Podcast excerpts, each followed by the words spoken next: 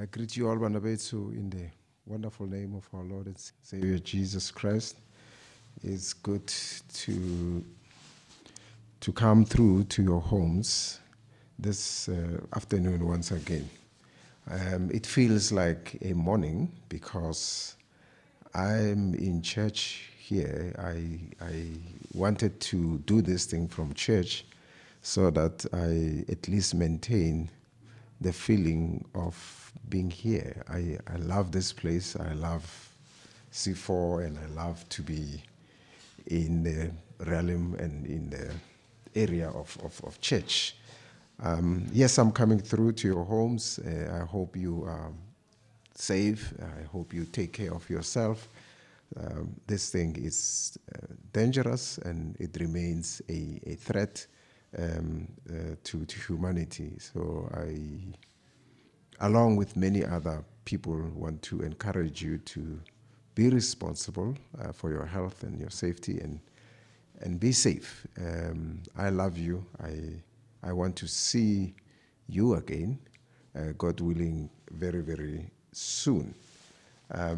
I will always ask Banabetsu for your prayers, for me to do what I'm doing, for me to be able to do what I'm called to do. I really need your prayers. Paul talks about, I covet your prayers. It's a very strong word. I desire, I yearn for your prayers. I am who I am what I am. I'm able to do what I am doing through your prayers, so continue to pray for me.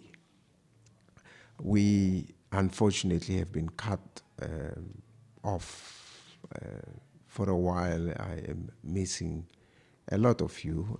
I miss to see your faces. I really, really miss to be in your company. And but God willing, and if we are patient, we should be able to see each other very, very, very soon.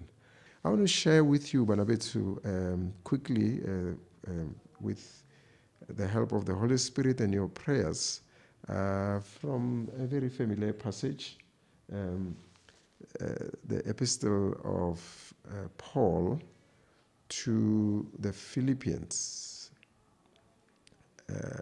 Philippians chapter 4. Philippians chapter 4. My machine, okay, Philippians chapter 4. And if you're able to stand wherever you are, please do. I'm not able to stand, but if you're able to stand, stand as we read the word of the Lord.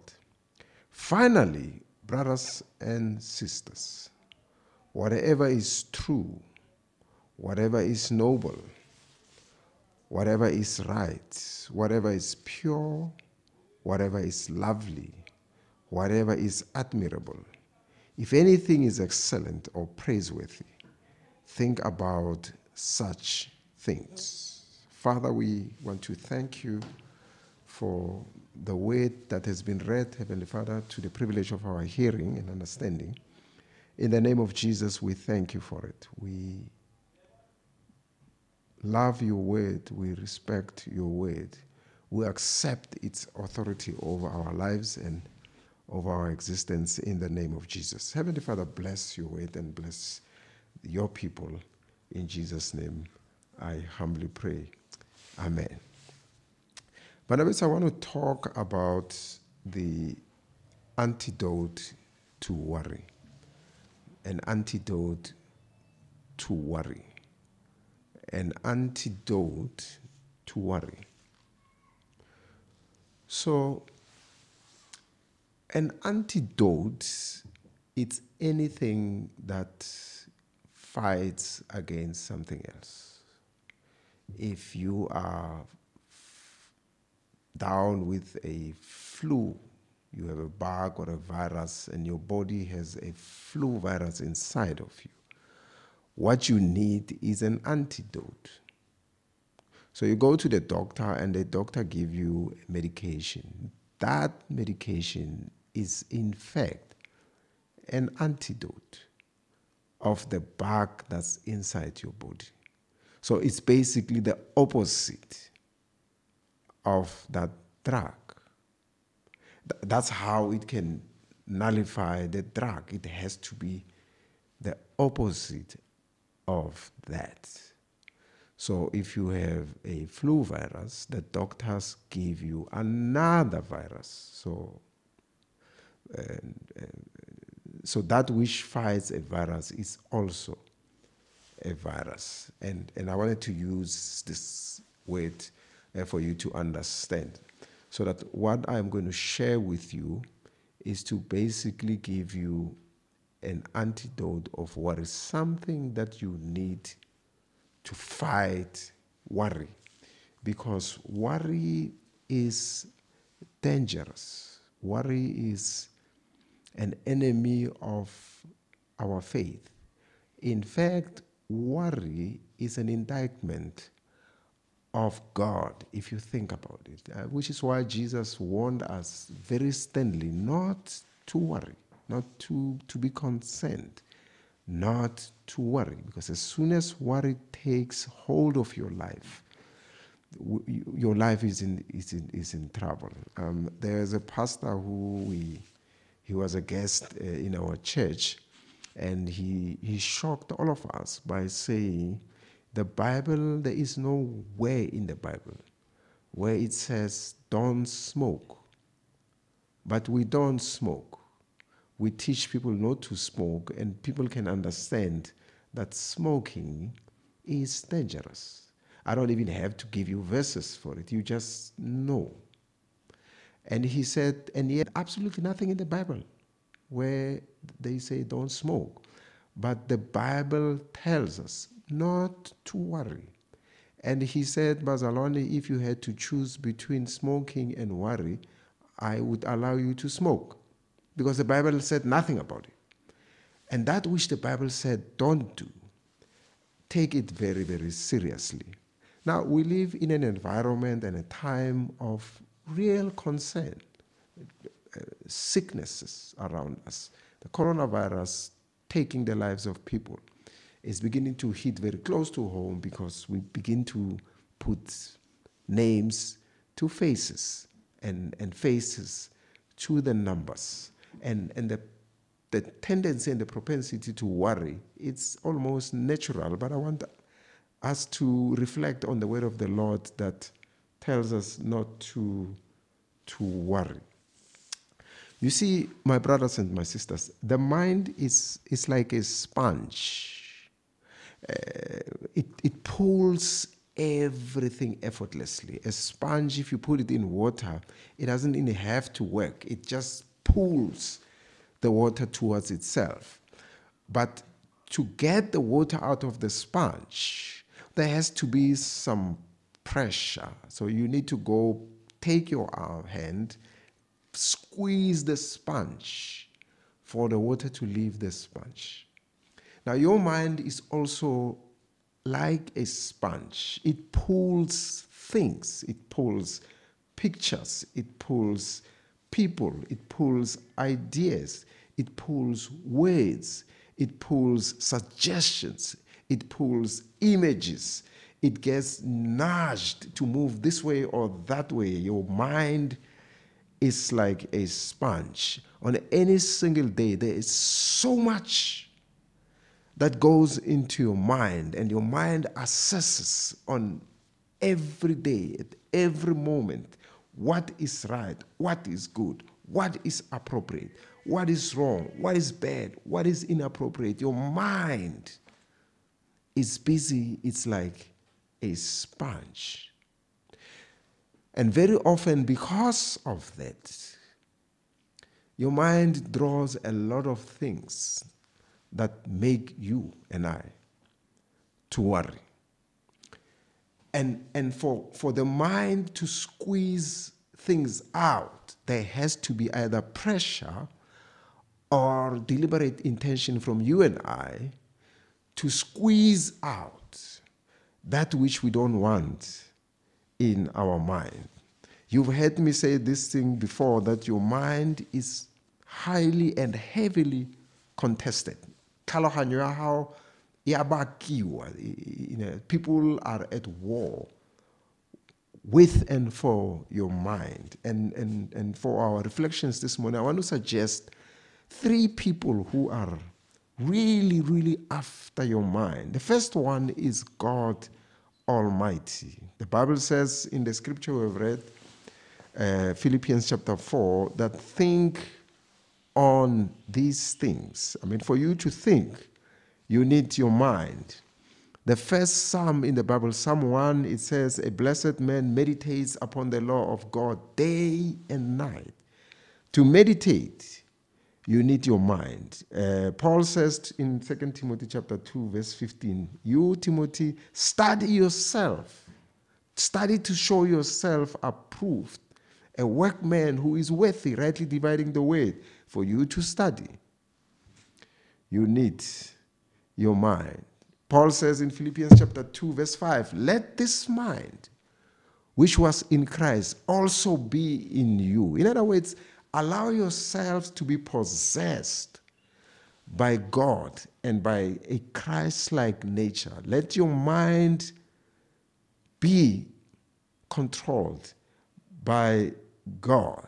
I mean, not only is God after your mind, the devil is also after your mind. Genesis chapter 3, the fall of man, the Bible says, and the serpent said to Eve. Now, the serpent said to Eve. The serpent went for Eve's mind. How did he go to Eve's mind, Pastor, you ask? The Bible says we must put on the armor of God in Ephesians chapter 6 in order to be able to withstand what the Bible calls are the wiles of the enemy. The wiles. It mainly means the plans or the ideas. In other words, what the devil is concocting or what he's planning. The Bible says we must put the whole armor of God because the devil is planning. The devil has wiles. Okay, the Greek word there is methodalia. The devil has a particular method of approaching us. So when the devil went to Eve, he just didn't go random. The Bible calls that a wile or a method or a plan or a system of doing things. 2 Corinthians says, be not ignorant of the devil's devices. The devil's devices. In other words, the tools. The devil has a plan. The devil has a toolkit. The devil has a device. As a matter of fact, the Greek name for the devil is diabolo. Dia means through, bolo means throw. In other words, the devil always in the business of throwing ideas through to your mind. He just says one thing to your mind, and he gets you eating out of his palm. He went to Eve, grabbed the mind of Eve, made a suggestion, and the rest, as they say, is history. The rest, as I say, is history. If we are honest enough, Banabetsu, we would also know that not only is God after our mind, nor the devil after our mind, we are also after our own mind. We have the capacity to fool ourselves or to give truth to our minds. But we tend to fool ourselves. Now, normally, you and I and people generally like to say, you know, I don't need nobody. I can make it on my own. You see, you are fooling yourself. You can't make it on your own.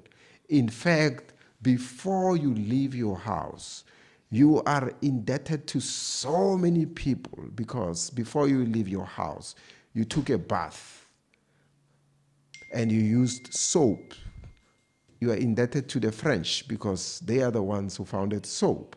You use the towel. You were indebted to the Turks. They are the ones who invented the towels. I mean, you ate some cornflakes, if you like me. You are indebted to someone in Illinois, in the US. They are the ones who invented cornflakes. You've had coffee. You are indebted to somebody in Kenya, somebody in Burundi, somebody in Ethiopia, somebody in Brazil, somebody in West Africa. Even before you leave your house, you are indebted to somebody else because we are all connected. You can't make it on your own. Even in your spiritual life, you are indebted to somebody else. Somebody led you to the gospel. Somebody's praying for you. Somebody's nurturing your gift. Somebody's lifting you up. Somebody's giving you encouragement. You are indebted to somebody else. But it's easy for your heart to be fooled, to say, I don't need nobody else. I can make it on my own. No, it's a lie. You have been designed, built, created for community, for you to contribute and for you to accept other people's contributions. So Paul says in the scripture that we have read, finally, my brothers and my sisters, whatsoever is, and then he lists these things, and he says, please think on these things that are admirable, things that are of good report, things that are good. The Bible says we need to think on these things. We need to keep our minds occupied on these things. He says, finally, my brothers. And I normally joke that finally is a word that my children enjoy the most, because finally means, as a preacher, I'm finishing my sermon. I'm going home. But also finally is a word that people who don't like church enjoy the most. If they were to come to church and they must sit through a long praise and worship, they must sit through a long testimony, they must sit through a long announcements, and when they hear the preacher say, finally, they think, oh, you know, finally, we're going home. But Paul says, finally, not in a sense that it's all said and done, finally, but he says, finally, in the Greek idea of leopon, leopon, which means I have actually reserved the best for last. In other words, I've been talking to you about things, but this one that's coming after here, I've reserved it for last because I want your fullest attention. Now, finally, it's not where you shut off. It is not where you think, oh, now I'm going home.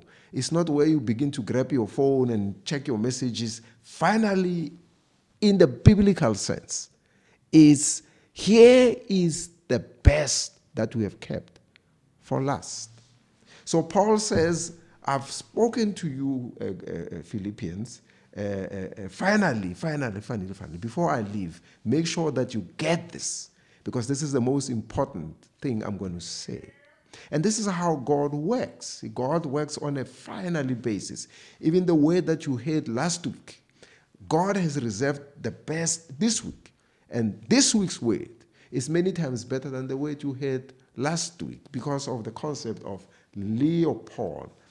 I have reserved the best for last. In other words, it's not over until I say it is over. So Paul says, finally, my brothers. And the King James Version says, my brethren, my brethren. Very, very important concept in the Bible. It means those I share a womb with. We come from the same womb. That is why many versions interpreted that word to be brothers and sisters. We share the same wood. He says, finally, my brothers and sisters, whatsoever is good, brilliant, of good report, think on these things. Because if you don't think on these things, you're going to concentrate on something else. You are going to be thinking about something else. Because remember when I started, I told you your mind is like a sponge. It just draws and draws and draws unintentionally. It draws things in a very passive mood. Things just go into your mind, and before you know it, you worry yourselves about things that you should not be worrying about yourselves. You worry about things that are yet to happen. That's why Jesus says, don't worry about tomorrow. Tomorrow has not happened yet. Let tomorrow itself. Because if you worry about tomorrow, you are moving into depression. If you worry about yesterday, you are moving into regret. Two of the things that should not be in the life of a believer. So he says, finally, my brothers and sisters, whatsoever is true, whatsoever is right, whatsoever is of good report, and so on, think on these things. Now, it is the same Paul who wrote Banabetsu in 2 Corinthians, okay, chapter 10, verse 14. He says to us, okay, for the weapons of this warfare are not carnal. The weapons of this warfare are not carnal, okay?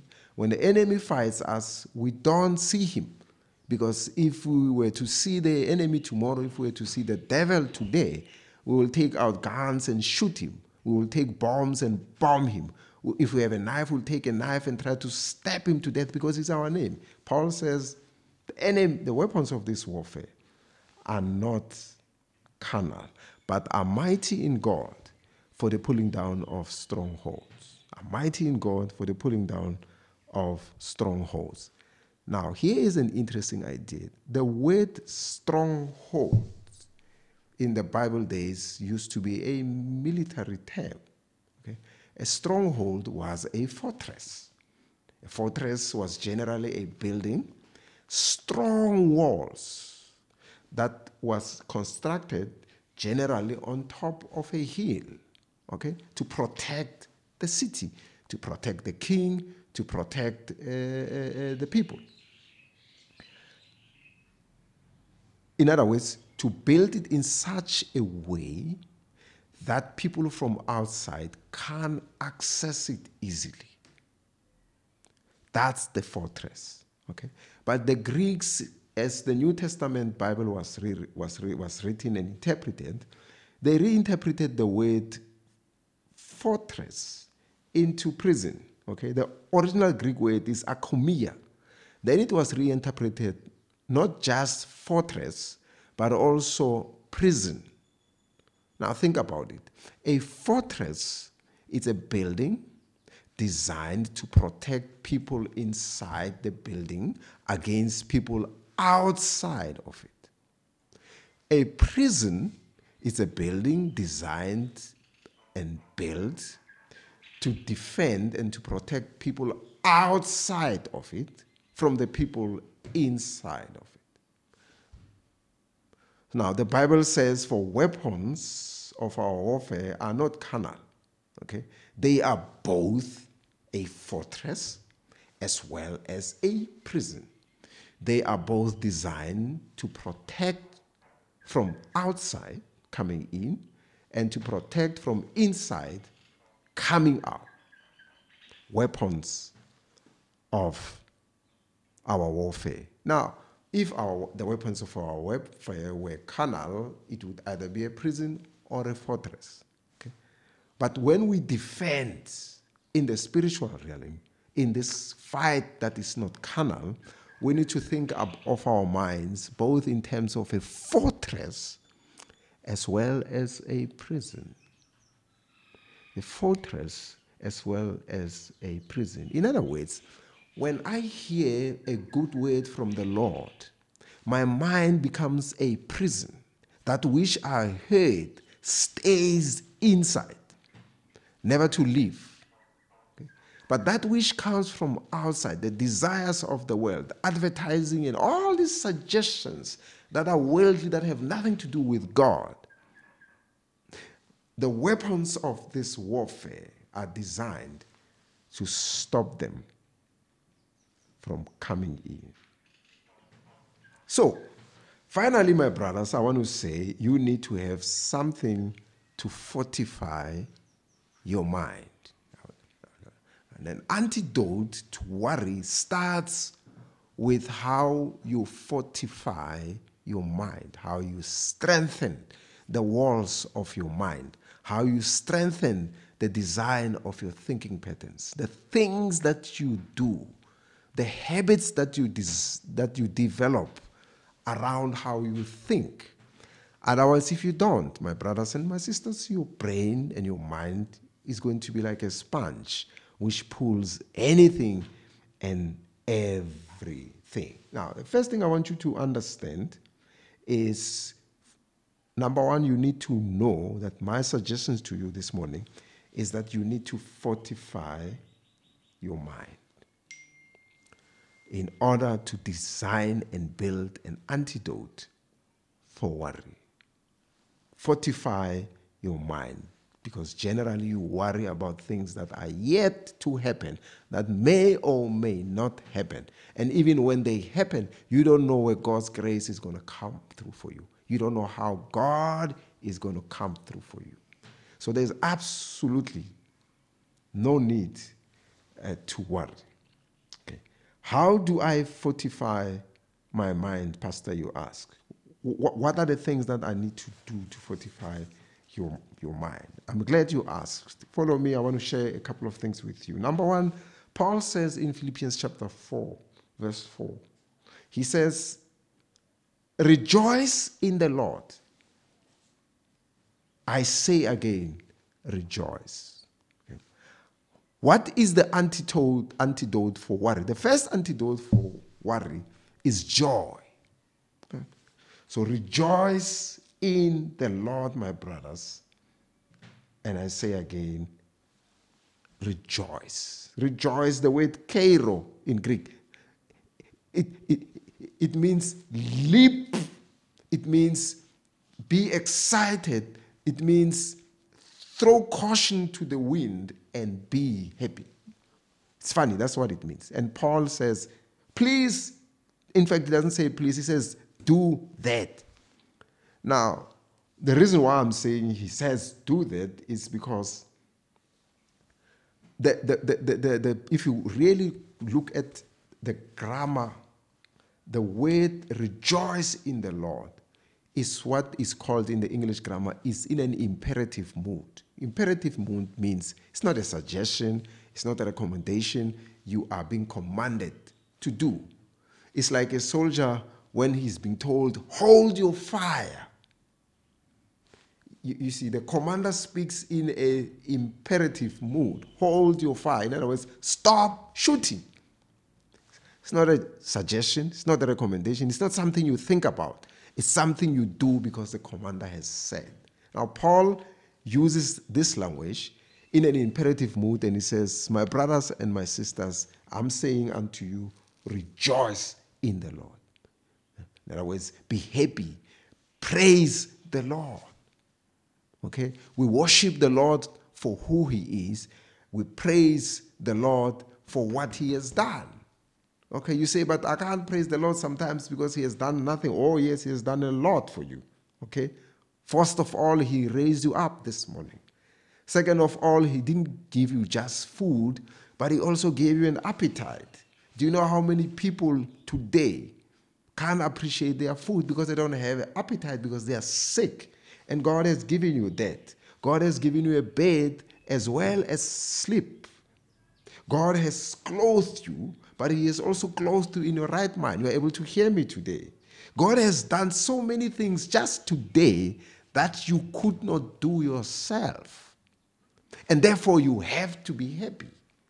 If you think about that, you have reason to be happy because God has been good to you. So he says, rejoice in the Lord, and in an imperative mood. The second thing in the grammar, not only is this word in an imperative mood that says we must do it, the second thing is that it's in the present tense. So he says, rejoice in the Lord. In other words, keep on rejoicing because it's something that is happening now. It's in the present tense. And Paul goes and repeats it and he says, I say again, rejoice. Hold the fire. Hold the fire. I'm telling you twice. I'm telling you something that you must do, something that is good for you, something that is important for your soul. And I'm telling you twice for you to keep doing it. Now, there was a story, I think I shared it before, about this old man who walked into church and he was jumping for joy. He jumped up and down and in a way that was a little bit unusual. And people close to him asking, hey, what happened? You know, what? You happy today? And he says, you know what? I just got robbed on my way to church. Oh, what happened? We saw it together. He says, no, fine, praise the Lord. And he jumps up and down. He can't even wait for church to start. He's really happy. He said, no, hang on. But you've just been robbed. I mean, what? How can you be so happy? And he says, I've got three things why I'm happy. Number one, they robbed me, but they did not kill me. No, okay, that makes sense. Number two, they robbed me, but I did not have much, so they could only take whatever was on me. I still have a lot of things that they did not take. Number three, he says, they robbed me. I didn't have to rob them. And that's why I am thankful to God. And he continued jumping for joy. You see, this is the kind of joy Paul is talking about. The joy that has to come inside of you. The joy that is bubbling up inside of you because your mind is right. The joy that is inside of you, the joy that you understand is good for your soul. The joy that doesn't have to wait for a praise and worship team to start a song or a choir to sing or for someone to really come on you, to bring you. No, the joy that is welling inside of you. That is the sort of joy Paul is talking about. A joy that says, I am so happy. Okay? But you say, but nah, sometimes I'm not happy. In life, sometimes life happens. Sometimes life is difficult. Sometimes I'm flat broke. Yes, you will be flat broke. And then you will realize that God is a supplier of all of your needs according to his riches in glory. You say, but sometimes I'm so lonely, I don't have no friends. Yes, so that you learn that God is a friend that sticks closer to any brother. Okay, you say, oh, you know, I'm happy, I'm sad because, you know, people that I trusted have stabbed me in the back. Yes, they stabbed you in the back to remind you that you are in front of them.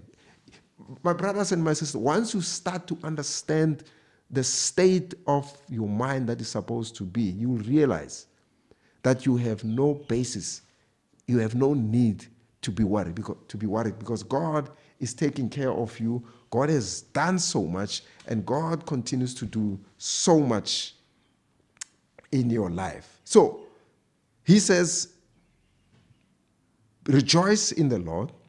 I say unto you, rejoice. I said it's in an imperative mood, which commanded to do. I said it's in the present tense, which means it must be done now. Finally, Banabetsu, what I didn't tell you is that it's in an active mood. In other words, the person who reads the scripture is talking to. The person who's hearing the scripture is talking to. It's not in a passive mood. When I say rejoice in the Lord and I say unto you rejoice, it's talking to the subject. So as I'm reading it, the Bible is talking to me. As you hearing me, the Bible is talking to you. That's antidote number one, for us to build the walls of praise around our minds. Okay? The second one is to build the walls of patience. Okay? Now, if you read properly, the Bible says in the book of James, count it all joy as you go through diverse temptations. And James says those temptations are there to build a character of patience in you. Now, that word patience is talking about the ability and the capacity to bear difficulty. Okay? But Paul in the book of Philippians talks about where we read, we must be patient with people. So, because people are the ones that really get us to worry. We don't always worry about things until people make them real to us.